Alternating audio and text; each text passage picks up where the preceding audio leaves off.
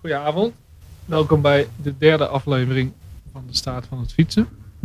We spreken vanavond met de vaste gast Jim van den Berg en uh, Sheridan van Natai. Die is uh, onderweg op de BMX. Dus die sluit zo meteen aan. Ehm, we gaan het vanavond hebben over, uh, over de fiets als een, als een geweldig middel. Maar wat, doet wat doet die fiets nu eigenlijk met mensen? En hoe draagt die, die fiets bij aan, uh, aan de geluksbeleving en de zelfontplooiing van mensen. Maar voordat we het daarover gaan hebben, en uh, voordat Sheridan hier is, kunnen we het hier gewoon nog even over de koers hebben. Jim, uh, goedenavond. Ja, goedenavond. En ehm, eigenlijk is de eerste vraag, eh, wat is je opgevallen dit eh, afgelopen weekend? Ja, gaan we het dan van de boel hebben? Nou ja, ja, daar kon je eigenlijk niet omheen. Dus is, is je nog iets opgevallen wat anderen niet is opgevallen? Ja, uh, nee. En, uh, of tenminste, ik weet niet of dat het toe doet. Volgens mij, wat mij opviel, was dat ik zoveel reacties uh, heb gehoord van mensen die kippenvel hadden. En het de mooiste wielenkoers ooit was. En hoe gaaf het wel niet was. En hoe prachtige finale het was. En wat een prachtige winnaar. En ik heb eigenlijk nog nooit mensen zo eenstemmig over uh, een wielenkoers gehoord. En, en zoveel uh, superlatieven. Dus ja, ik weet niet of dat echt iets is wat je opvalt. Maar scheelt, scheelt ook dat het een halve Belg is en een Nederlander en een halve Fransman en een kwart uh, Australië waarschijnlijk. Uh, ja, nou, volgens mij was het juist dat het ook totaal niet toe deed. Volgens mij vond iedereen dit de, zoals Lance Armstrong zei, uh, greatest bike race ever. Dus uh, ja, daar was ik het wel mee eens. Ja, ja ik heb, ik heb voor het eerst in mijn leven, ik heb staan, ik heb, ik heb staan juichen voor de tv. Ik, ik stond de laatste kilometer. Ik weet niet hoe jij het... Uh... Ja, we hadden het er net al even over. Hè? Dat, het, uh, dat een wielerkoers voor, een, voor een volger best wel overzichtelijk vaak verloopt. En dat nu gewoon ondanks dat het geen Spaanse regie was, uh, nog steeds uh, super onoverzichtelijk was wat er gebeurde in de laatste kilometers. En Michel Cornelissen zei, uh, de ploegleider van Mathieu van der Poel, ik wilde wel doorgeven hoe de koers zat, maar ik had zelf ook geen idee. En de jury had geen idee. En nee. de tv-camera kon het niet registreren. Nee. En Alain Philippe dacht achteraf dat hij gepiepeld was, omdat de voorsprong niet zou kloppen. Ja, nou ik heb trouwens wel eens met Michel Cornelissen commentaar gegeven voor AT5 in een uh, zesdaagse. En dat was dan de laatste avond. En als je dan nog door weer een 100 punten grens gaat, dan krijg je weer extra punten en een, en een bonusronde. Maar het soort van einde van die zesdaagse was peloton zo uit elkaar gereden. Dat we echt allebei geen idee hadden wie er gewonnen had. Dus kan ook aan mij gelegen hebben hoor. Maar uh, nee, uh, zonder gekheid. Het was, uh, het was inderdaad het, het, het, de, de, finale waarin gewoon de laatste zes kilometer overal plukjes renners reden. Dat, ja, dat, dat zie je ook bijna nooit meer. Nee. Althans, uh, in Parijs-Roubaix misschien. Maar uh, de afgelopen editie zeker niet in de Amsterdam Gold Race. Nee, wat doet die fiets dan eigenlijk met mensen? Dan is dus uh, dat mensen, dat Van de Poel in ieder geval mensen aan het juichen krijgt. En, ja. En van de ene verbazing in de andere verbazing doet vallen. Maar ja, dat is, dat is sport dan natuurlijk ook, toch? Gewoon. Ja, ja dat niet, is niet per se fietsen. Nee. En ehm, dat is ook die, uh, die opgebouwde spanning naar, uh, naar de finale toe. Naar het laatste stukje. Um, je hebt zelf gisteren nog gefietst. Ja, Luik was naar Luik verkend. Uh, ja, ja, Thijs, uh, Thijsje Zonneveld die had het uh, briljante idee om het parcours van Luik Bastenaken Luik was een beetje veranderd. Dus hij belde me zaterdagochtend. Hey, ik heb een gek idee, laten we Luik Bastenaken Luik fietsen. En waarop ik zei van ja, dat is leuk. Niet denkende dat hij het hele parcours bedoelde, want dat is 256 kilometer. Maar dat bedoelde hij dus wel. En gelukkig hadden we eh, nog Jasper Okkeloen op de, op de valreep ook uitgenodigd. Zodat ik een soort van... Maar Thijs had ook het idee... We gaan dit zo snel mogelijk doen. Dus we, we vertrokken met 40 kilometer per uur kop over kop. Over een grote N-weg uh, Luik uit. En uh, we hebben ook geen moment naast elkaar gefietst. We hebben alleen maar kop over kop gereden. Alleen de laatste 150 kilometer heeft gewoon Jasper al het, al het kopwerk gedaan. Dus dat was uh, ja, props voor hem. Maar uh, het was op een gegeven moment werd het wel een beetje een verzoeking. Vanaf de redoute wist ik niet helemaal meer hoe ik thuis ging komen. En uh, wat is er veranderd aan het parcours? Ehm, wat er veranderd is, is dat de, de finish eigenlijk niet meer in, eh in Ans is. En dus ook de San Nicolas er niet meer in zit. En dat je dan na de redoute ehm Rochefoucauld krijgt. En eh, nee, daarvoor zit nog een klim. En dan Rochefoucauld op ongeveer 15 kilometer voor de finish is de laatste beklimming. En dan ga je een beetje ja, dalen. En vooral de laatste 8 kilometer luik in. Dan draai je namelijk... Je gaat niet via de grote N-weg luik in. Maar je, je draait er juist een beetje vanaf. En veel kleine wegen, veel draaien keren. Heel bochtig. Dus, ehm, en ja, gewoon de laatste klim eh, veel verder voor de finish. Dus ik denk dat het een hele leuke finale kan worden. Ja, vroeger reed je natuurlijk de grote weg naar het stadion. En dan Precies. eh, de, door, door de wijk eh, nog de San Nicolas op. En de klim naar Ans. Ik ben benieuwd. Ik, ehm, Ja, wel de, de Italiaanse wijk is er dan uit, hè? ja. Dat is eh, misschien wel een aderlating. Hey, en, eh, en, en, en volgend op eh, Van der Poel eh, zijn succes las ik ook een stukje in de Volkskrant over dat het succes van het Nederlandse wielrennen mede te danken is aan, aan eigenlijk vier factoren. Eén, dat we zoveel fietsen in Nederland, daar gaan we het zo met Sheridan ook over hebben. Ehm, dat we zoveel alledaags fietsen. Het tweede puntje was dat, eh, nou, dat, dat er ruimte is voor allerlei disciplines bij de jeugd. En dat je dan vervolgens nog niet in een hokje wordt geduwd. De derde reden was dat, ehm, nou, dat wielerclubs eh, toegankelijk zijn eh, voor de jeugd. En eh, als vierde reden gaf de KMU aan dat, er ook, dat er ook geïnspireerd wordt door de huidige generatie. Ehm, eh, hoe, ehm, hoe kijk jij daarna vanuit, vanuit jouw rol binnen Robiek en als bewegingswetenschapper en als Mm. begeleider van talent? Ja, ik, ik, ik, ik ben altijd een beetje bang. eh, wat, er, wat er heel erg gebeurt is wanneer de, de supertalenten, de, de, de, ja, de, de, de, de, de, de grote talenten zich aandienen, dat, dat, dat er gelijk de loftrompet afgestoken wordt over het hele opleidingsmodel. Ik, ik geloof dat er nu in Nederland maar 350 junioren een wedstrijdlicentie hebben. Dat is. eh, ja, dat, dat, dat is eh, verdeeld dus over twee jaar. Dat zijn 17, alle 17, 18-jarigen. Dat zijn Ja. er maar 350 in Nederland. Ja. Ehm, ja, als Dat ik loopt gewoon... ook terug, hè? Nou ja, precies. Dat is dus de afgelopen eh, jaren steeds minder geworden. Ja, dan denk ik volgens mij hebben we een best wel groot probleem. En ehm, ja, dat hoor ik in deze punten niet helemaal terug. Kijk, er zijn heel veel dingen die, die, die, die goed gedaan worden. En die ontegenzeggelijk ook met het beleid en de KMU te maken hebben. Maar ehm, ja, volgens mij eh, moeten we een beetje oppassen het eh, succes van een Dumoulin of eh, van de Poel aan het hele opleidingsmodel eh, toe te schrijven. Ja, ondertussen eh, schuift Sheridan aan. Hey Sharon, goedenavond. En jouw microfoon staat ook open, Sharon, inmiddels. Hey Sharon, eh, in afwachting van jou eh, hebben we het lekker over wegwielrennen kunnen hebben. Ja, daar kunnen we nu meteen mee stoppen. Ik kan me voorstellen met de Amsterdam Gold, Gold Race. Heb je gekeken?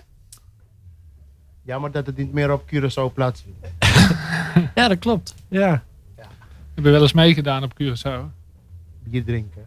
Bier drinken. Ja. Genieten van de sfeer. Oké, Dus, eh, ja, dat was een mooi evenement. op het eiland of hier? Ja, op het eiland. Ja, ik denk ook voor de wielrenners. Ik denk het was het evenement van het jaar. Elke keer weer om even naar Curaçao te gaan. Zon, zee, strand en genieten van het evenement. Dus eh jammer. ja. Ze waren er ook altijd allemaal. Ja, Echt, eh, de, de toppers gingen de toen toppers gingen wel. Ja, Ja. ja, ja. Dus, eh, jammer. Jammer, Maar eh, goed eh, afgelopen weekend. eh, je hebt er ook gekeken. Hey, leuk dat je er bent. Eh, we proberen eigenlijk elke keer eh, een thema een beetje af te pellen. En soms komen we daaraan toe. En, eh, en soms gaan we zoveel kanten op dat het niet lukt. Of is het thema te ingewikkeld. Ehm, vanavond hebben we gezegd van... Hey, de fiets is een, is een geweldig middel. Hè, maar wat doet die fiets nu eigenlijk met mensen?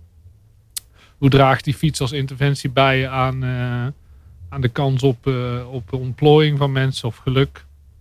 Nederlandse kinderen zijn eh, e- enorm autonoom en, eh, en gelukkig eh, de gelukkigste kinderen van de wereld. En, en de, fiets die claimt daarin een rol te spelen. Zijn de, de Nederlandse kinderen zijn de gelukkigste ter wereld? Ja. Dat, dat bleek uit. Uit verschillende onderzoeken. En dat dat komt mede door de autonomie. Oké. En eh, dat kinderen dus heel vrij zijn hier. Maar dat gaat ook, ja, die fiets is niet overal vanzelfsprekend. Ook niet in Nederland. En daarom zet jij Sheridan ook de fiets in, eh, onder meer in Rotterdam op de kaart. Eh, maar even ter achtergrond, eh, want jij komt natuurlijk zelf uit die sport, de BMX. Jouw eigen carrière, Sheridan, en, eh, en hoe ben je toen begonnen met de BMX fietsschool? Misschien kun je daar iets over vertellen. Ja, Sheridan van Eyten, e- eigenaar van eh, Bureau voor Sport. We zijn gespecialiseerd in het thema urban sports. Ehm, ik ben met mijn 21ste hier gekomen. En mijn jeugdsport was BMX. Dus eh, na judo, rond mijn tiende, ging ik BMX'en. Want dat was toen stoer, hip. Voor de meisjes. Gingen naar de BMX Park. Daar kwamen de meisjes ook hangen. Dus eh, op het eiland was het voor mij dan een middel om te gaan verkennen. Eh, en uiteindelijk hier in Nederland kon ik mijn sport niet beoefenen in Rotterdam.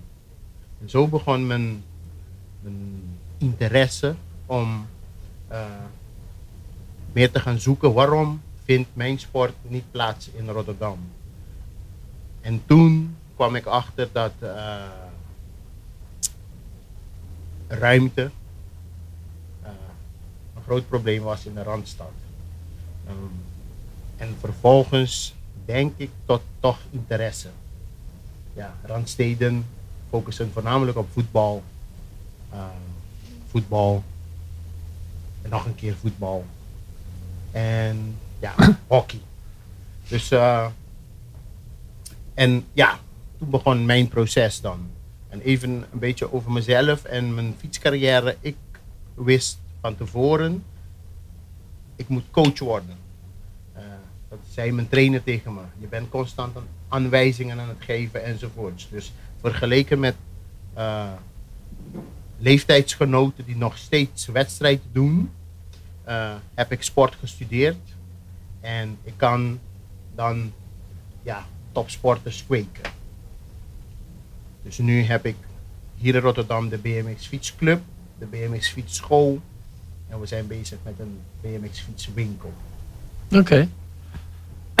Hey, en die, eh, die BMX fietsclub en die school die, eh, nee, die, die vullen elkaar aan.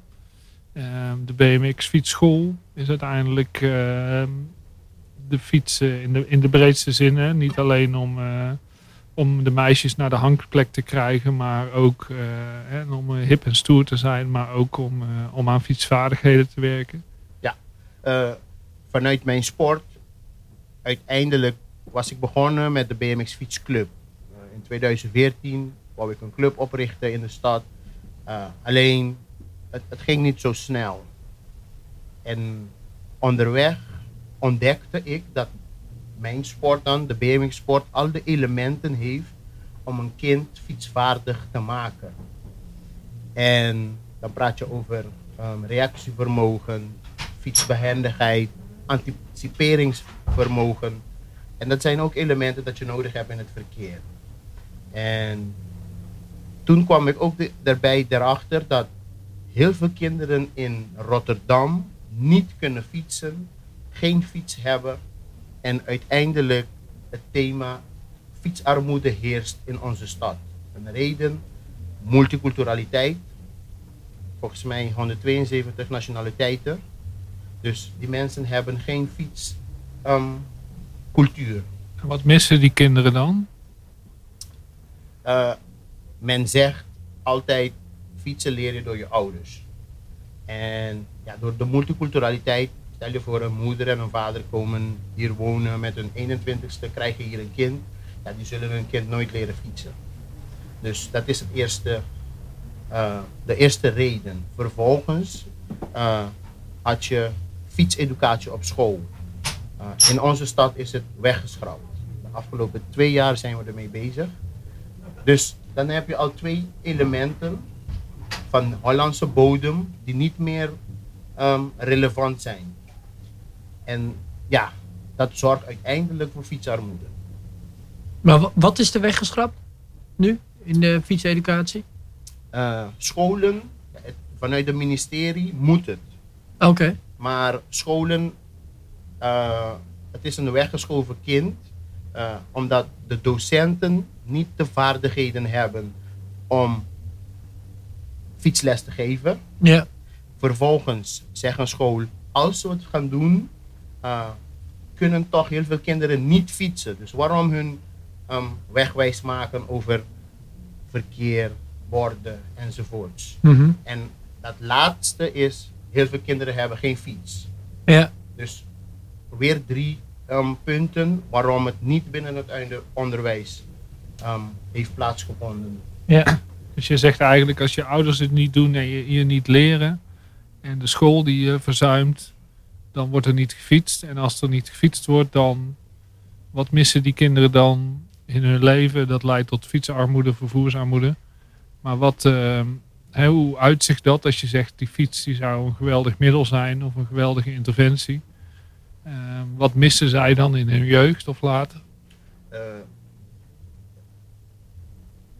de fiets is in principe eh, de eerste middel, zoals ik het zie, ehm, om Nederland te leren kennen.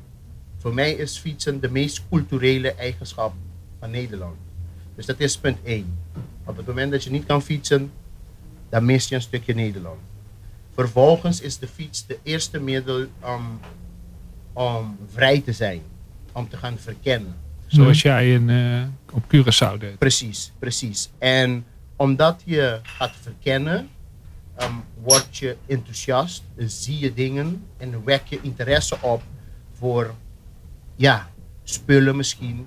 Oké, eh, bij mij bijvoorbeeld op Rotterdam-Zuid kan je je voorstellen dat kinderen van 10 jaar nooit over de brug zijn gegaan naar de stad. Dus dat betekent dat ze gewoon in hun gebied blijven hangen. Ze zien weinig. Uh, uiteindelijk kan je zeggen, ze blijven best wel dom. Dus de fiets is een belangrijke middel om um, te gaan oriënteren. En als laatste, wat je ook ziet, is omdat ouders kiezen scholen dicht bij huis. Omdat um, ja, kinderen niet kunnen verplaatsen of ze, de, ze kunnen die kinderen niet daar brengen. Maar misschien als het kind kon fietsen, zou de ouder een betere school op een verdere afstand kiezen. Mhm. Wat helpt met de ontwikkeling van een kind. En hoe zie je daar ook eh, gezondheid nog een rol in spelen dan? Ja, ehm, onderzoek laat zien, uh, bijvoorbeeld Turkse gemeenschap, ehm, ze gebruiken de fiets omdat de arts heeft gezegd, je moet meer gaan bewegen. Uh, dus het is een middel om ook te gebruiken voor beweging en gezondheid. Uh, want fietsen is uiteindelijk ook bewegen. Ja. Uh, fietsen is verplaatsen van A naar B. Fietsen is sport. Fietsen raakt heel veel beleidsvlakken. Ja. ja, ik vind het interessant. Je zei iets over ruimte. Uh, we zeiden iets over de fietsen als, uh, als sport en verkennen. En, uh, en Jim is, Jim is bewegingswetenschapper en, en trainer, coach van, uh, van heel veel wielrenners ook. En eerst is misschien wel die ruimte, Jim. Zie jij dat die, hè, dat die ruimte voor de fiets of om te fietsen een probleem wordt vanuit de sport? Of misschien juist vanuit het van A naar B bewegen? Je woont zelf in de stad. Ja, Nee, ja, de, de, de ruimte en, en, en vooral het gebrek aan visie, wat we met die fiets precies willen, is wel een steeds groter probleem aan het worden. Als je in de, in de steden kijkt, uh, waar we uh, uh, tot, ik denk, nou ja, zeer recentelijk steeds meer ruimte voor die auto hebben gemaakt, komt er nu een soort van een beetje een slag van, hé, hey, ik, ik woon zelf bijvoorbeeld in Amsterdam en daar is dan nu gaan ze eindelijk de Marnixstraat gaan ze dan aanpakken. En dan gaan ze dan een, een fietsstraat maken. En dat, dat vind ik altijd de meest suffe oplossing die er is. Maar het werkt wel. Want het enige wat ze dan gaan doen is dat ze dan de weg oranje verven. En dan zeggen ze ineens dit is een fietsstraat en de auto is de gast. En op dit moment is de situatie zo dat het gewoon een asfaltstrook is met een, met een niet vrijliggend fietspad. Dus dat fietspad is gewoon op de weg. En dan heb je zo'n stippeltjeslijn. En dan komt een auto je echt met 60 voorbij rijden. Terwijl er echt pelotons mensen op een fiets, zelfs met kinderen, eh, ja, een, centimeter bij die auto's vandaan op dat fietspad fietsen. En op het moment dat die hele weg oranje is geschilderd en het is een soort van fietspad en de auto is de gast, dan gaat die auto in één keer 20, 30 kilometer fietsen en die past gewoon zijn snelheid aan. Ehm, ja, ik vind, dat, ik vind het zo bijzonder dat dat, dat, dat, dat dat dus werkt. En dat gelukkig dat, dat je dat soort dingen steeds meer ziet. En dat het in ieder geval wel zo is. En dat, dat zie je ook op andere manieren eh, terugkomen. Hè, in het, in het uh, lees willekeurige uh, Twitter comments over, over wielrenners. Die, die in pelotons over het fietspad razen. En ehm, zonder te bellen iemand voorbij fietsen. Er is, hè, we zitten elkaar natuurlijk steeds meer in de weg. De fietspaden worden steeds drukker. De fietspaden worden, nou ja, behalve dan in dit geval, maar worden, worden niet vaak veel breder. Um, en dat is, volgens mij wordt dat wel, is dat een probleem aan het worden. En het is ook een verhaal van een triatleet die alleen maar indoor traint, omdat hij uh, buiten te gevaarlijk vindt. Ik, dat verhaal ken ik niet, ah, nee. Dat is een van, de, een van de grote triatleten die Ironman triathlon doet, die, uh, die traint alleen maar binnen. Triatleten, dat is ook wel een bijzonder slag hoor. Oké, nee, we zitten hier met BMX'ers en uh, wielrenners, dus laten we de triatleten nee, kijk, Dat vind ik interessant wat Jordan ook zegt. Kijk, voor mij, kijk, ik kom uit een dorp. En voor mij was wel dat ik toen ik ging fietsen uh, rond mijn elfde, twaalfde. En ik kon in één keer, ging dan met een vriendje en die zat al wat langer op wielrennen. Konden we, gingen, we, gingen we tochten maken van 120 kilometer. En ik weet nog, hij had altijd een heel klein rugzakje en dan een broodtrommeltje in zijn rugzakje. En dan... Uh, ja, fietste gewoon 120 kilometer. En kwam ik op plekken of plaatsen of uh, ja, kwam ik zo ver van huis. Dat, dat, dat had ik me echt niet voor mogelijk gehouden op mijn twaalfde. Mijn, mijn, je, je blikveld wordt daardoor enorm verruimd. En dat, is, dat, dat vind ik wel mooi wat jij ook zegt. Voor mij staat wel echt de, de fiets is echt het synoniem met, met vrijheid. Een ontwikkeling uiteindelijk. En daarmee, ja precies. Want je ziet gewoon dingen en je komt op plekken uh, waar je anders niet gekomen was. Ja, als we Rotterdam hoe dan ook moet ik wel zeggen dat um, Rotterdam een van de steden is met heel veel potentie. Als je kijkt naar vierkante meter of uh, als je kijkt op een fietspad, de hoeveelheid fietsers dat je ziet vergeleken met welke andere stad dan ook, dan zeg je, damn, Rotterdam heeft zoveel ruimte om de fietspaden te vullen met mm fietsgebruikers. In de binnenstad zie je geen kinderen op de fiets. Uh, als je ook een beetje buiten de binnenstad gaat, stel je voor Kralingen, uh, Alexander, zie je ook weinig kinderen op de fiets. Ja. Dus op het moment dat we wat energie gaan stoppen in stimulering, hebben we wel de beste infrastructuur voor fietsers om kilometers te maken. Ja. Dus ja. Maar uiteindelijk, ook los natuurlijk van het culturele, is wel hè, is, is, is ook die prijs van die fiets. Hè, het, het, het, aanschaffen van die fiets is natuurlijk ook voor veel mensen dan wel een probleem. Nou ja, sterker nog, kijk, hè, jij zegt uh, ik ben gaan verkennen met de tochten van 120 kilometer. Sheridan die is, uh, die is kunstjes gaan doen om uh, de vrouwen aan de rand van het BMX-park te imponeren. Maar, dat heb ik ook geprobeerd hoor, maar dat zag er echt niet uit. Hoe ga je, hoe ga je vervolgens om met, met, met diegenen die niet per se meteen door een sportfiets uh, verleid worden, maar ehm, die, waar het wel een geweldig middel voor kan zijn. Hè? Dus je zet de sport in, maar niet iedereen wordt geraakt door de sport. En jij zegt ook, hè, de, een deel van mijn leden van de, de BMX fietsclub krijg ik via de BMX fietsschool. Maar het grootste deel wil je natuurlijk gewoon, gun je gewoon dat ze op ontdekkingsreis gaan. Of dat ze naar een betere school kunnen. Of dat ze de brug over kunnen. Zonder dat ze een uh, Lycra pakje aan moeten trekken. Of een, een shirt van Dange en bij de BMX fietsclub moeten komen. Dus hoe ga je daar, hoe breng je ze, hoe verleid je ze tot het eerste gebruik van die fiets? Ik denk dat we gewoon uh, jong moeten beginnen. Waarom? Mijn mijn eerste BMX fiets heb ik nog steeds. En dat had ik met 11 jaar gekocht. Het kostte 1200 gulden toen de tijd. Maar ik had 700 gulden met mijn 11 jaar gespaard. Door autowassen. Maar ik had niet de BMX fiets. Ik had een andere fiets. Maar door die, mijn andere fiets ging ik verkennen al. En zag ik BMX'ers, en zag ik de plekken, enzovoorts, enzovoorts. En uiteindelijk kwam ik tot de ambitie, ik wil een BMX fiets. En toen ging ik auto's wassen voor de buren, ooms, tantes enzovoorts. En ja, mijn vader legde bij. Dus ik denk op het moment dat we kinderen vanaf jongs af leren fietsen en je gaat verkennen, wekt het je interesse en ga je vanzelf manieren zoeken om tot je, je- een nieuwe fiets te komen als het nodig is. Ja. Ja, Het, dat, eh, die weg is er altijd, bedoel je? ja de weg is er Ja. altijd. Kijk, Alleen je moet ze inspireren omdat... Precies. En het is heel simpel. Een ouder koopt een, een, een als je sommige kinderen eh, op scholen ziet, Mhm. van top tot teen, dan hebben ze een Nike Air Max, een Nike trainingspak, een Nike jacket. Oké, Misschien ja. heeft het 300 euro gekost. ja. De iPhone in de zak. Precies.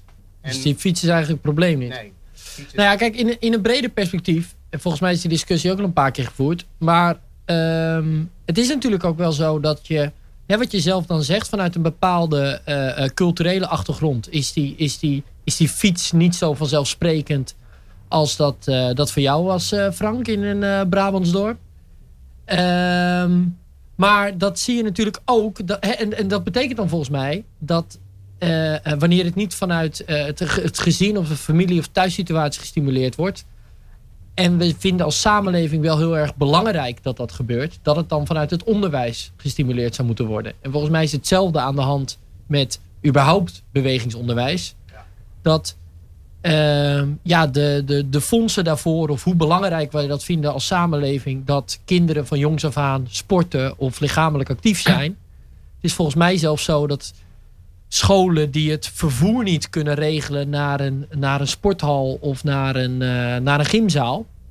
eh, ja, die gaan dan maar niet sporten. Of waar een, waar een gymleraar niet, eh, niet mogelijk is binnen het budget van de school, die gaan dan maar niet sporten. Wat natuurlijk, ja, wat voor mij, ik bedoel, fietsen is dan wel mijn activiteit geworden, maar bewegen is misschien nog wel belangrijker. Ja, is natuurlijk, is, is, ja, is wel ik vind ik in ieder geval wel een bizarre situatie in, eh, in, in- ja, voor ons als in, in Nederland, land waar we leven, dat dat blijkelijk eh niet vanzelfsprekend is. wel moet ik zeggen, eh, een, een, een reden, een belangrijke reden is de multiculturaliteit. Maar wat je nu ook ziet, en het is ook een term geworden, curlingouders. En Ja. de Hollandse ouders van vandaag worden steeds meer curling. Ja. Ze wegen alles weg, zodat de kinderen zo soepel mogelijk eh, naar voren kunnen lopen. En dat zorgt ook ervoor dat ze de kinderen niet eens laten fietsen. Ja. Ja, want fietsen, de ouders worden zo voorzichtig en beschermend, Ja. enthousiast over hun kind, dat bijna alles wat de kinderen doen gevaarlijk kan zijn. Ja. Dus daar moeten we ook nu eh, rekening mee houden eh, op wat betreft de echte Hollandse volk. ja. Dus eigenlijk Is de dat herkenbaar kant... voor jou, Frank? Of, eh? Nou, kijk, ik denk wel... ehm, er ligt zoveel hondenpoep op de stoep als mijn kinderen naar school fietsen over de stoep. eh, dat, ehm, dat ik ook wel een beetje de curling ouder moet spelen. En ehm, mijn dochter die, die wil altijd dat ik zelf mee fiets, omdat ze dan op straat mag fietsen. Eh, maar ik vind het wel weer paradoxaal dat je dan vorige week met de koning spelen, of anderhalve week geleden, dat er dan eh, ouders gecharterd worden om met de auto eh, drie kilometer verderop naar de koningsspelen te gaan. Terwijl ik denk, hoezo kan dat niet in pelotonnetjes naartoe gefietst worden? En En waarom kan dat dan niet? Want die vraag die jouw kennende, die heb je gesteld. Nou, kijk, uiteindelijk, eh, uiteindelijk kan dat niet. Omdat er dus inderdaad ouders, eh, het verschil in fietsniveau eh, best wel groot is. En dat ouders niet vertrouwen dat je, dat je drie kinderen in toom kan houden over allerlei fietspaden. Maar zijn dan de ouders die dan bij de school ze aangeven van ik wil niet dat er in, in groepsverband gefietst wordt naar weet ik veel, de sporthal of naar de koning. Nee, de school die heeft op basis van eh, ervaring gezegd... eh, We gaan het niet doen. dat eh, doen we sowieso niet voor de onderbouw. Eh, terwijl je eigenlijk zou willen zeggen van... eh, nou, dan zoeken we of een andere locatie... of eh, dan eh, gaan we het toch proberen. Op een andere manier. Maar dat gebeurt dus niet. Ehm, Want ik vraag me wel eens af, hè, want dat, volgens mij is dat namelijk ook wel, wel vaak aan de hand. Dat het dan vaak al scholen zijn of... eh, ik hoorde laatst iemand een keer op de radio zeggen van er zijn een hoop bedrijven die, die geregeerd worden door advocaten. Dus dat er, dat er zo van tevoren al dermate wordt ingedekt of, of beslissingen worden gemaakt. ehm, waar uiteindelijk helemaal, nou, waar misschien 80% helemaal niet mee eens ben, is. Maar Nee, nou ja, kijk, ik denk dat eh, wat Jurgen zegt, hè, kijk, de curlingouders is natuurlijk breder dan eh, sporten en bewegen, maar in de fiets zit daar wel in, eh, is daar wel illustratief in, dat je gewoon, dat mensen een hele hoop missen omdat er gevaar gemeden wordt, maar het ergste vind ik nog de, het onderbuikgevoel van gevaar of onveiligheidsgevoel wat niet gebaseerd is op, op statistiek. En ehm, we krijgen nu zelfs wetgeving die op onderbuikgevoel is eh, gebaseerd met, eh met telefoongebruik op de fiets. Wat, eh, hè, wat helemaal geen groot probleem is van bij, geen grote oorzaak van fietsongelukken. Dus dat al dat soort dingen dragen bij aan dat mensen een gevoel van onveiligheid krijgen. En aan de ene kant heb je dus een uitdaging om de stoerheid en de hipheid van de fiets te stimuleren. Via de BMX bijvoorbeeld om kinderen te motiveren om te gaan verkennen. En kinderen die je gunt, hè, een mooie jeugd gunt met de fiets, eh, om hun wereld te vergroten. En aan de andere kant heb je nu wat, wat dan eh, treffend zegt. De, de, de, de mensen waarvan, waar het wel in de cultuur zit, maar waar, ehm, waar het gevaar wordt eh, vanuit de onderbuik wordt gestuurd. En waar er ook kinderen wordt ontnomen om te gaan ontdekken. Dus ja, ik denk dat daar een enorme uitdaging ligt. En eh, een soort van eh, wisselwerking moet plaatsvinden tussen de jeugd die zelf naar voren stapt en zegt ik wil dit. En ik wil naar een goede school kunnen fietsen. En aan de andere kant de ouder die, eh, die een rol pakt en de school. En ik denk dat de BMX fietsschool ook vaak de rol van de ouder pakt en van de school. Sheridan. Ja, klopt. Kijk, als we het groter willen. Ik ben best wel lang ermee bezig. Vanuit de BMX Fietsschool, een stukje fiets- en verkeerseducatie. Eh, uiteindelijk, wat, je, wat erbij moet komen, is een manier om kinderen, als we praten over kinderen, ik denk ook de jeugdigen, een manier om ze te voorzien van een fiets. Eh, de voorziening zit best wel nu in deelfietssysteem, wat Hm. ik zie. Waarom? Omdat het een goedkope manier is om het tijdelijk te gebruiken, te voelen. dat, dat bestaat nu al? Waar je, Eh, we, hebben, we hebben steeds meer deelfietssystemen. Alleen wat je ziet is, eh, wat wij in de sport leren, is Mhm. het vertalen van beleid naar uitvoerbare praktijkhandelingen. En er, wordt, er worden heel veel beleidsrichtlijnen geschreven, maar de implementatie ervan is een probleem. Dus de deelfiets kan een oplossing zijn voor eh, mensen die geen fiets hebben. Ja. Dus dat is een vulling op onze, eh, eh, wat wij doen binnen het onderwijs. Vervolgens heb je de club, waar deelnemers de fiets kunnen gebruiken als sport. Uiteindelijk zich ontwikkelen tot topsporters of breedte sporters. Biedt je weer een element. Eh, maar wat ik denk wat het allerbelangrijkste moet zijn, is dat Nederland gewoon moet zeggen, de fiets is een culturele erf- erfgoed. Je bent in Nederland, je moet kunnen fietsen. ja. En jullie, de radio, eh, de marketingmensen moeten het massaal gaan promoten. Hm. Waarbij het weer gaat leven. Want 20 jaar geleden was Nederland, eh, nou niet 20 jaar, we iets eerder. 40 jaar geleden was Nederland een van de meest gezonde Europese landen of een van de um, gezondste landen ter wereld. En Ja. komt door de fiets. Was dat de fiets, ja? Ja, Of het dieet? nee, de fiets is Nee? de reden. Oké. Ja. Maar, even, en, maar wa- wat doel je nu op een specifiek eh, deelfietsenplan? Of heb jij eh, ook de mogelijkheid om bijvoorbeeld met de BMX-school eh, eh, BMX-fietsen eh, te kunnen delen? Hoe moet ik dat zien? Nou, in principe, kijk, voor mij, het mooie zou zijn om een eigen fiets op de markt te brengen. En het delen ervan, er er is genoeg middel om op een fiets te koppelen, om uiteindelijk een deelfiets ervan te, van, te maken. Ja. En ik denk dat het echt zal aanslaan bij de middelbare scholen waar ja, jongeren geen fiets hebben. Ja. En wij vanuit de praktijk zien echt de mogelijkheid om het te implementeren. Ja. Uh, en niet Chinese fietsen. Ik denk eentje die nu kans kan hebben is de Donkey. Ja. Donkey Republic. Want die hebben uh, degelijke fiets. En als zij het niet worden, dan moeten we met een eigen Rotterdamse deelfiets. Ja.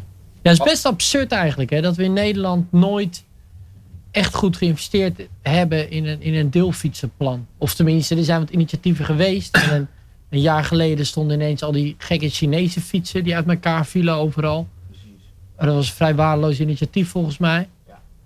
Ik heb gesprekken gevoerd met de Chinezen en allemaal. Ze de- mensen dachten Ja, dat ze fietsen in Nederland kunnen plaatsen en dat ze gebruikt worden. ja, Uh, bijvoorbeeld Rotterdam. Uh, en dat was het grootste probleem. Je moet mensen op dit moment gaan leren een fiets te gebruiken. ja, Dus uh, op het moment dat we met een deelfietssysteem komen, moet het gekoppeld zijn aan een reden. Mhm. Maar je zegt eigenlijk, hè, als die middelbare scholier die nu geen fiets heeft, toegang krijgt tot een fiets via een deelfiets, dan gaat hij fietsen. Maar dan is het nog steeds hè, dat hij het van huis uit of van school uit, school uit nog niet de software heeft of de kennis over hoe dat hij dan veilig moet fietsen. Dus daar, het kan nooit, het moet en-en zijn. Of is het, of is alleen de fiets beschikbaar stellen de, al voldoende? Nee, de fiets beschikbaar stellen met een reden. Dus vanuit school naar Hoek Holland om een bepaalde urban sport evenement te beleven. ja, En dan dat ze met de hele klas het deelfietssysteem gebruiken. ja, Weet precies. je? Want als je het gewoon... En en. Ja. En dan Ja. gaan ze het gebruiken, dan gaan ze het beleven. Want belevenis is in 2009 het allerbelangrijkste. Mensen doen iets omdat voor de belevenis. En dat blijft hangen, niet als middel. Ja. En eh, lopen dit soort initiatieven nu de- om, om bijvoorbeeld in Rotterdam een, een eigen deelfietsenplan op te zetten? En wat ik al zei, ons grootste probleem is de implementatie van welke handelingen dan ook. Je merkt steeds meer, eh, eh, onze, in Nederland moet je via de gemeente. Je Hm. moet langs ambtenaren. Maar ambtenaren zijn beleidsmensen, allemaal universitair.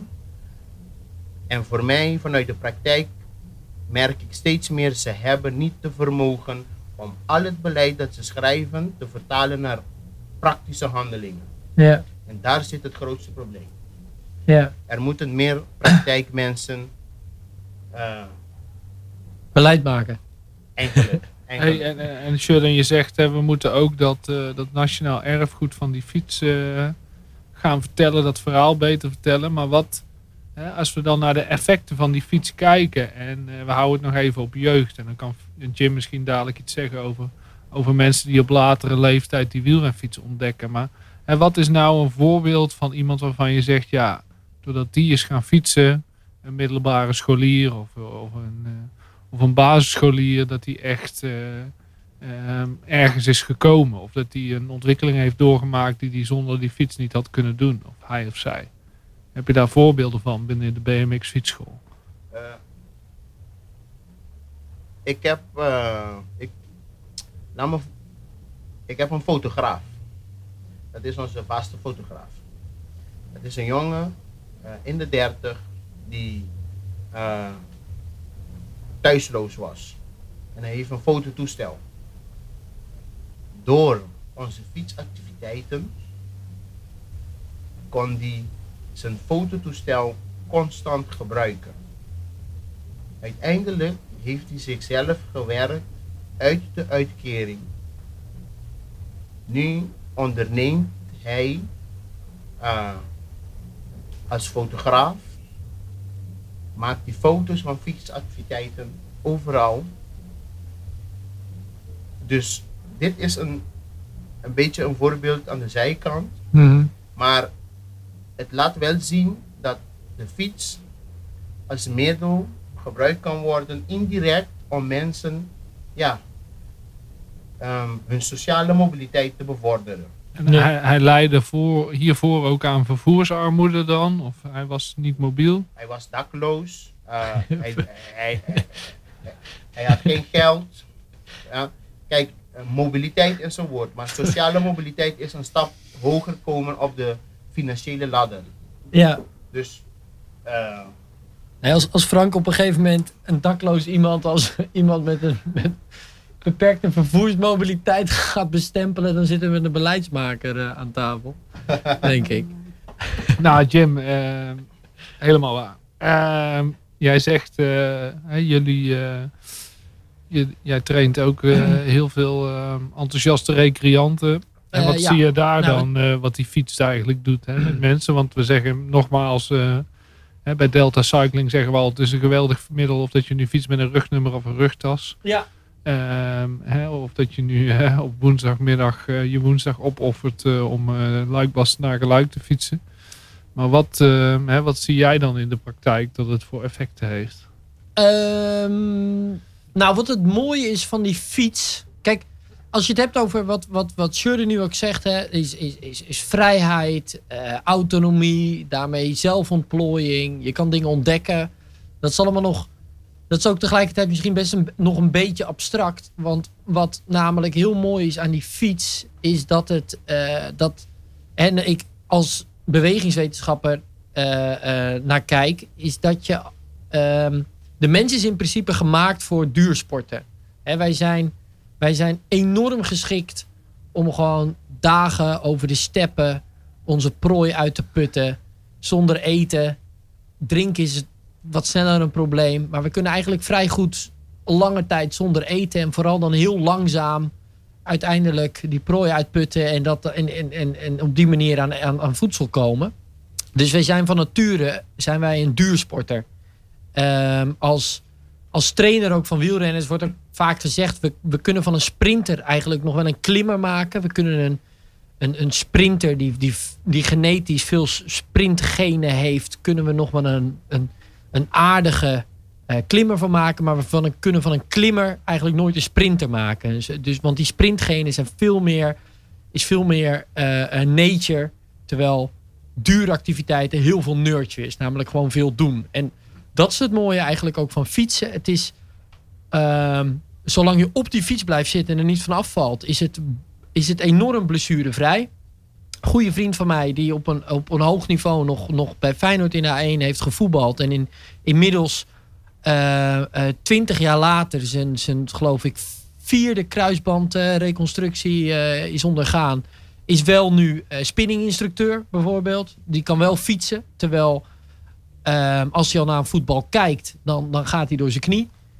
Um, en, en zo heb ik ook bijvoorbeeld in mijn praktijk, waarin we dus wielrenners trainen, heb, hebben wij nou, een, een man die ik zelf train, die op zijn 63ste de Tour de Mont Blanc rijdt. Dat is uh, 330 kilometer. Uh, ik geloof 6.500 hoogtemeters. Uh, en die nu ook bijvoorbeeld fitter is dan toen die 30 was. Uh, die, zich, die zich gezonder voelt. Die ja, nog steeds ieder jaar dit soort bizarre doelen stelt. Ja, dat. Ja, ik, ik weet niet of je wel eens mensen. of je wel eens een, een, een recreatief team van, van dertigers hebt zien voetballen. Dat, dat, dat, dat doet gewoon pijn in je ogen. dus ja, de, de, de fiets Wel trouwens, een gemiddeld eh, recreatief peloton van boven de 50 ziet er ook niet al te charmant uit. Maar de, met de fiets kan je nog wel eh, hele bijzondere doelen stellen. En ja, blessurevrij heel veel dingen doen. En, en daarvan blijven genieten tot, tot hele hoge leeftijd. En ehm, bijvoorbeeld. wat zeg je? Ja, nou ja, bijvoorbeeld. Ja, ja genoeg van die. eh, hè, en dat, dat zie je nu ook dus in al die, al die doelen, dus bij die recreatieve fietsers. Is die doelen die worden ook steeds eh, langer en extremer. En, ehm, maar de reden daarvoor is ook, de uitdaging zit hem, zit hem juist ook dan in dat wielrennen. Niet om bijvoorbeeld harder één keer Alpe op te fietsen, maar vaker Alpe op te fietsen. Hè? Eh, want dat is het wel, hoe ouder je wordt. Hè, die, die krachtsafname die gaat al rond je twintigste, zet dat zo ongeveer in. Dus ja, een, een, een veertiger zal, zal relatief veel meer aan krachttraining moeten doen dan iemand die twintig is voor hetzelfde resultaat. Even nog los van de genetische dispositie van die persoon. Dus, maar, maar wielrennen, en waarin je steeds langere afstanden gaat fietsen, het steeds langer wil volhouden, ja, daar is de mens nu eenmaal super goed in. En de fiets sluit daar echt perfect bij aan. Ja, en je ziet dus ook ehm, in de praktijk dat mensen eh, die, die, die, die, die nieuwe doelen stellen, dat, ze, dat het ook een stukje zingeving is. Want eh, de baan, eh, iemand van 63, die is misschien qua carrière eh, een beetje uitgegroeid. En eh, qua familie eh, ehm, is, het, is het daar. En daar zit dus ook de nieuwe uitdaging in voor mensen. Ja, dat klopt. Om iets Ja. nieuws te ontdekken. Dus Ja, dan gaat het weer nieuw, over... eh, motorrijden, hè, toch? Dat was het een beetje eh 15, 20 jaar geleden. Ging Iedereen motorrijden. Ja. En eh, ja, tegenwoordig kan je ook een... eh, voor, eh, voor hetzelfde geld, want dat kosten ze soms, kan je een hele mooie fiets kopen. Heb je wel een hele mooie fiets, hoor. Maar... ehm, Nee, ja, tuurlijk. Kijk, en maar dat is, ja, dat is volgens mij ook van alle tijden. Dat je op een gegeven moment ook op een, op een punt komt waarin ja, je kinderen steeds autonomer worden. Ehm, eh, en, en minder zorg daarmee nodig hebben. Dat je, dat je ja, ook weer zelf nieuwe dingen op wil pakken of dingen wil ontdekken. En, en ehm, ja, dingen wil ondernemen. En ja, weer, dan kom je weer op dat stuk eh, vrijheid, autonomie. Op dit moment fiet- fiets ook een, en dat is een ontwikkeling waar wij ook aan gaan werken, is eh, fietsmonteurs eh, zijn er niet meer. Nee. Uh, dus uh, er is heel veel ruimte om fietsenmaker te worden. Mhm. Uh, de fiets is ook een opstap naar uh, techniek. Zeker als je ziet dat heel veel fietsen elektrisch worden. We hebben de komende decennia heel veel monteurs nodig die weten om te gaan met ja, elektrische aandrijvingen. Dus de fiets is een middel om ja, jongelui nu ook te gaan ja, opleiden richting uh, de techniek. Ja. Dus ja, de weg naar werkgelegenheid zit ook op een bepaalde manier uh, in de fiets voor de komende tien jaar. Ja. ja, dus je zegt eigenlijk de weg naar, uh, naar beter onderwijs en zelfs de weg naar, uh, naar werkgelegenheid zit in de fiets. Prachtig ding is het eigenlijk, hè, die fiets. Ja, fantastisch. Ze zitten wel heel erg te bewieren ook. Is er, is er niets negatiefs te melden over die fiets? Nou ja, ik ben vandaag uh, van Zuidplein naar, uh, naar Rotterdam Centraal gefietst. En dat was tijdens een, een regenbuitje. En toen was ik vergeten om een regenbroek aan te trekken. Dus dan, dan kun je daar nog een tijdje van nagenieten. Maar in principe regent het ook bijna nooit. Heb je dan ook zo'n heel regenpak? Nee, ik heb een regenbroek. alleen een broek? Ja, alleen een broek. En een, maar dan, dan word je toch ook zeiknat in die regenbroek? Nee, Als je een beetje doorfietst. Nee, nee, je moet ook niet, vooral niet doorfietsen. Oké. Okay. Ik had geen uh, Jasper Okkeloen die, uh, die kopbeurten deed. Ja, ja, ja, ik had ook mijn regenbroek niet aan. Nee. Hey Sherlin, ik wil nog heel even terug naar die, uh, naar die ruimte in de stad. En, eh, hè, want, want je zegt Rotterdam aan de ene kant is, er, is er geen ruimte voor de fiets. Aan de andere kant is er juist heel veel ruimte onbenut nog voor de fiets met de infrastructuur. Maar hoe, uh, hoe kunnen we die stad nou beter inrichten voor fietsers, zodat meer kinderen toegang krijgen tot het ontdekken en eh, de buurt verkennen en eh, de brug overgaan. Of, eh, of, of zijn we zover nog niet? Is gewoon die eerste stap, die fiets verzorgen en die lessen en stimuleren van ga toch fietsen. Rotterdam als stad hebben we de beste fietsinfrastructuur.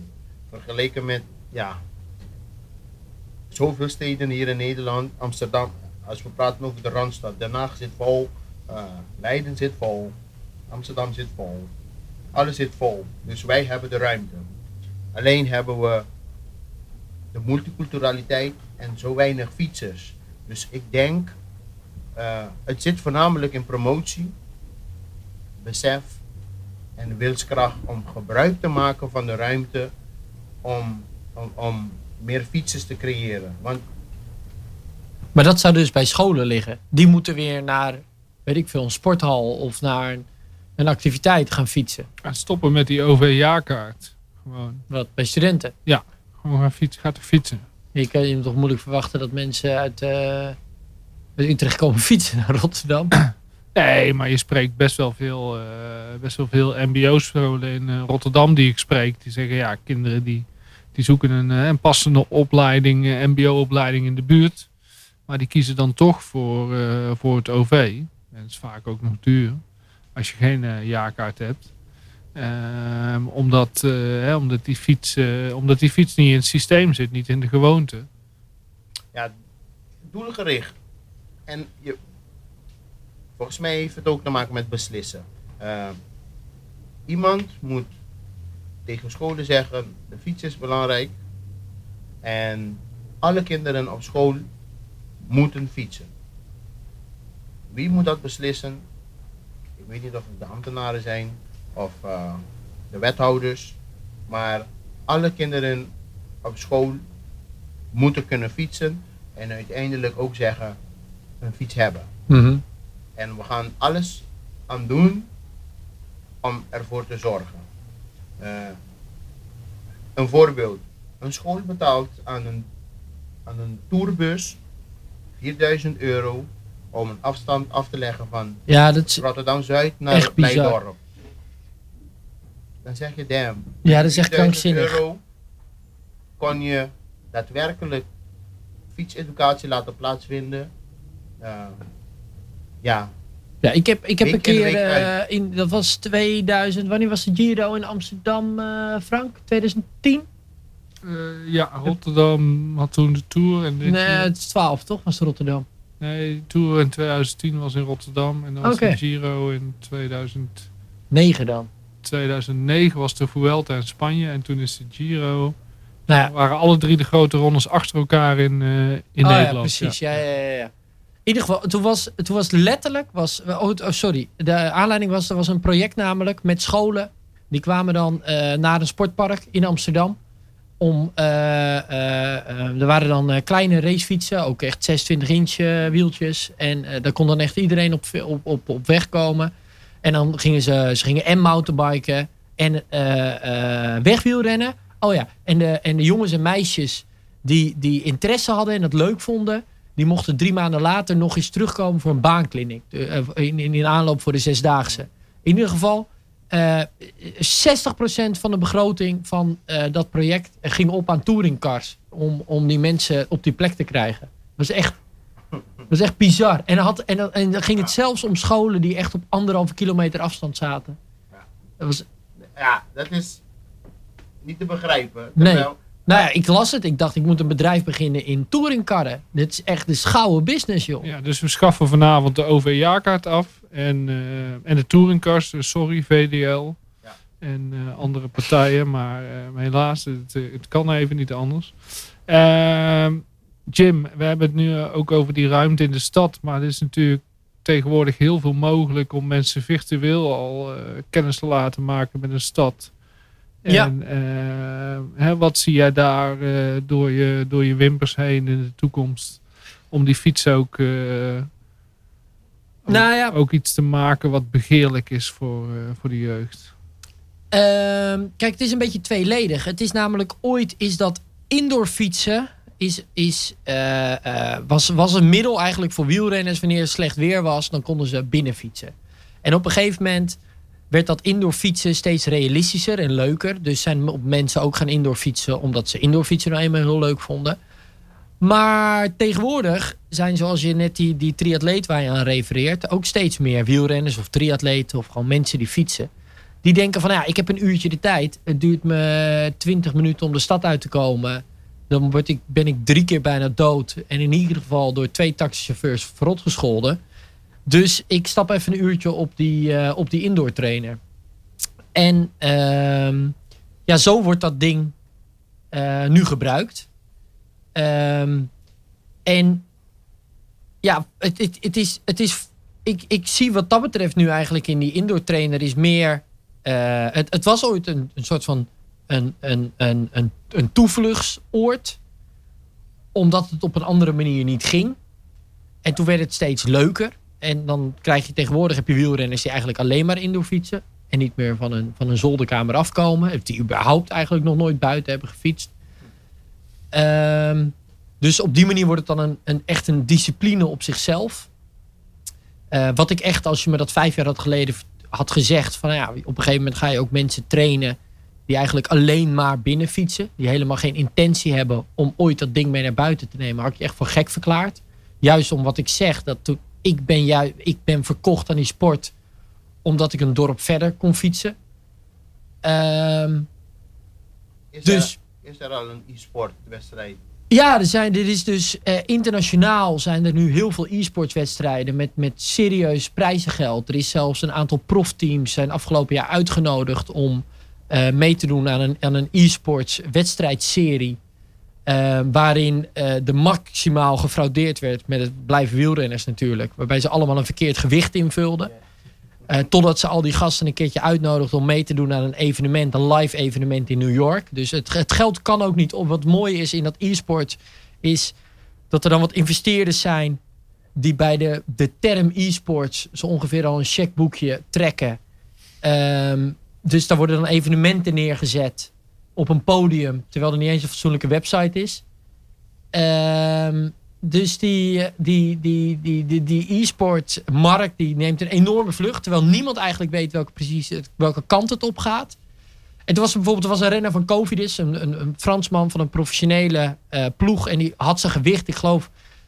Uh, virtueel was hij uh, 7 kilo lichter dan dat hij in New York was.